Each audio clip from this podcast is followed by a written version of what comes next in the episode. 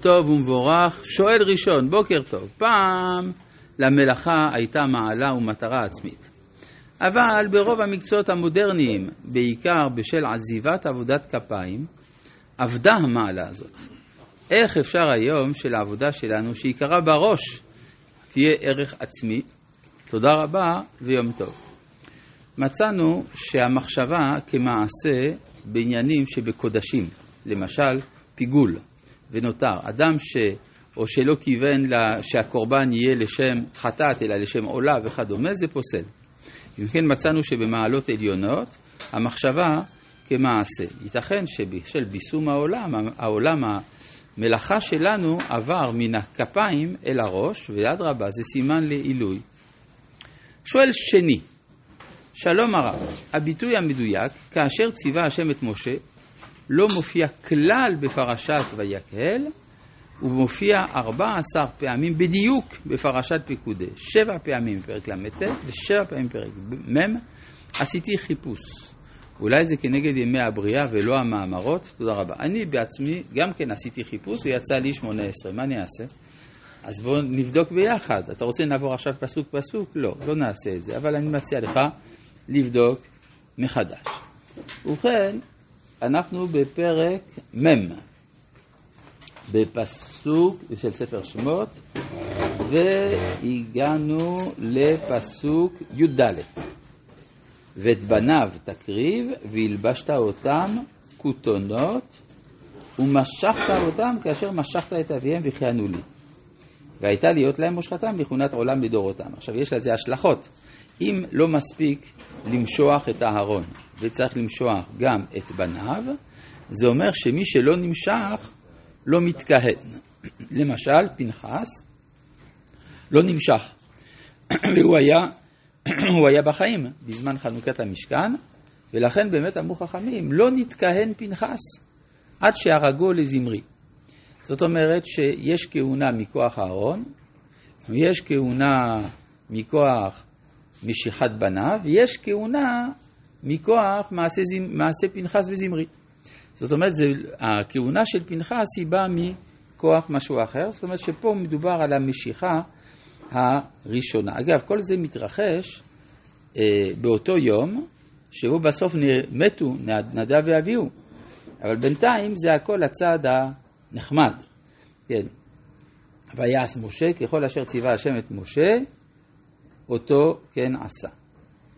ויהי בחודש הראשון. בשנה השנית, באחד החודש, הוקם המשכן. ויקם משה את המשכן. וייתן את אדניו, וישם את קרשיו, וייתן את בריחיו, ויקם את, אדונה, את, אד... את עמודיו. כל זה דורש הרבה מאוד כוח. להרים קרש אחד לבדו, אלא אם כן נאמר שהיו לו אנשים שעבדו בשבילו, והמלאכה נקראת על שם המעביד. אבל חז"ל אמרו שלא, שמשה העמיד בעצמו את הקרשים, וזה, אמר לו הקדוש ברוך הוא, אתה תתחיל להזיז את הקרש, אני מרים את זה בשבילך. זאת אומרת, זה מה שנקרא סייעתא דשמיא. זה העיקרון של סייעתא דשמיא, אבל צריך אומר, להתחיל מצד ההשתדלות של האדם, ואז הקדוש ברוך הוא משלים. יש דבר מאוד מעניין בכל העבודה הזאת של משה, אנחנו לא שומעים שמשה אומר שום דבר. כן? כלומר, לפני כן ראינו כשהביאו לפניו את המלאכה, ויברך אותם משה, אז הוא אמר להם משהו. אבל כאן, משה עושה את הכל בשקט. יש uh, מי שכתב תזה שלמה על כך שהמיוחד בעבודת המקדש הייתה שהכהנים היו פועלים בלא דיבור. וזה שונה ממה שהיה מקובל אצל כהני עבודה זרה, שהכהנים היו בעצמם אומרי התפילות. בעוד שבישראל מי, ש... מי שעושה משהו שם בפה זה הלוויים. הכהן שותק, הלוי שר. ומה עם העם? מתפלל. אז יוצא לפי זה שיש פה שלושה מעגלים. יש מעגל של לך דומיה תהילה, שהוא שייך ל... לאנשי המעלה, הכהן, שהוא יודע שאין... שאי אפשר לומר כלום.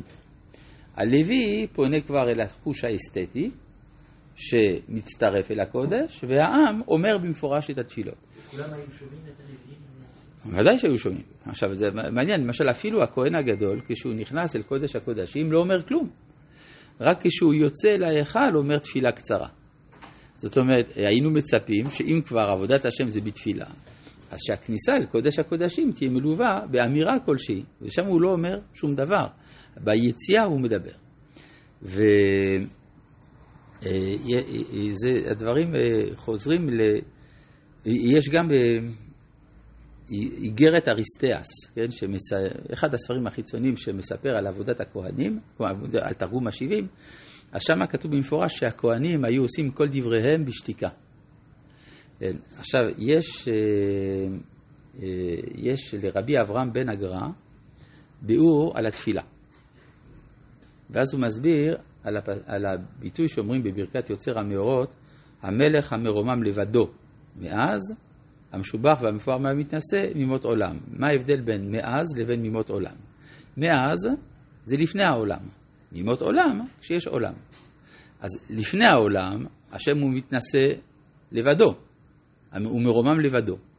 אבל ברגע שיש ימות עולם, אז יש, הוא משובח, או מפואר, או מתנשא. ומשובח, מסביר רבי אברהם בן אגרא, משובח מלשון לעצור, משביח שעון ימים. כלומר, הוא משובח על ידי הצדיקים שאינם אומרים מילה, דווקא במחשבה בלבד. והמפואר בידי הבינונים, שהם מוסיפים הרבה ביטויים לפאר את הקדוש ברוך הוא, והמתנשא ברשעים כשעושה דין ברשעים. צדיקים, בינונים ורשעים, שלושתם הם ביטויים שונים של גילוי השם. אז גם פה אנחנו יכולים לומר שהמשובח כנגד הצדיקים זה הכהן, הלוויים הם הבינוניים, והמתנשא על ידי התפילה של העם. כן, לא נגיד חס וחלילה רשעים. טוב, אז זה, אה, פעול, זה מאוד בולט בזה שבאמת הכתוב לא אומר שום דבר שעושי, שאומרים בפה. ויפרוס את האוהל על המשכן. לא. נכון, נכון, משה הוא כאן סופר כהן, הוא כהן גדול בריבוע בשלב הזה. לא, לא, כאן זה ככהן גדול, לפי מה שלמדנו אתמול. אה? אה, לא, לא, ברור, לא, ברור. אבל גם כל העבודות שהוא עושה, הוא עושה את הכל. כן, הוא עושה. גם לוי, גם כהן. כן, ויפרוס את האוהל על המשכן, וישם את מכסה האוהל עליו מלמעלה, כאשר ציווה השם את משה. ויקח, וייתן את העדות אל הארון. מה זה העדות? הלוחות. כן, מאיפה הוא לקח אותם? ויקח, וייתן אל העדות את הארון. איפה הוא שם אותם? איפה הם היו לפני זה? מה? איזה ארון? כתוב, ויקח, וייתן את העדות אל הארון. לפני כן איפה הם היו? אה? משה, איפה הם היו לפני כן? אל תגידי אל הארון, זה לא נכון. אלא שבספר דברים, משה אומר שהוא עשה לעצמו ארון עץ. אז היה לו עוד ארון. היה לו עוד ארון, ושם היה העדות, ואחר כך הוא העביר את זה אל הארון המצופה זהב שהיה במשכן. וישם את הבדים על הארון, ויתן את הכפורת על הארון מלמעלה. ויבא את הארון אל המשכן, וישם את פרוכת המסך, ויסך על ארון העדות, כאשר ציווה השם את משה. ויתן את השולחן באוהל מועד על ירך המשכן צפונה מחוץ לפרוכת, ויערוך עליו ערך לחם לפני השם, כאשר ציווה השם את משה. כאן זה שונה מפרשת תרומה. בפרשת תרומה כתוב שצריך לשים את, השולחן מול אה, הפרוכת. ואחר כך כתוב להכניס את המנורה מצד דרום, ואז את השולחן להזיז לצד צפון. זאת אומרת שכשאין מנורה, אז השולחן, לפי פשט הדברים בפרשת תרומה, השולחן נמצא ישר בציר המרכזי. רק כאשר יש מנורה, זה מזיז את השולחן מצד צפון. להלכה למעשה הוא לכתחילה עשה כך, כי כבר הוא מצטווה למנורה. אבל מה זה אומר? זה אומר שהדבר הראשוני לפני החוכמה, שזה המנורה, זה קודם כל הקיום. הקיום זה השולחן. אוכלים, כן? וזה קדוש כל עוד ואין החוכמה מופיעה. כן, אה, ויערוך עליו אלך לחם לפני השם, כאשר ציווה השם את משה, וישם את המנורה באוהל מועד נוכח השולחן, על ירך המשכן נגבה. אז זה מעניין שהמנורה, ההגדרה של מקומה זה מצד היותה מול השולחן, נוכח השולחן. כלומר, החוכמה באה להאיר את העולם החומרי. רבי חנניה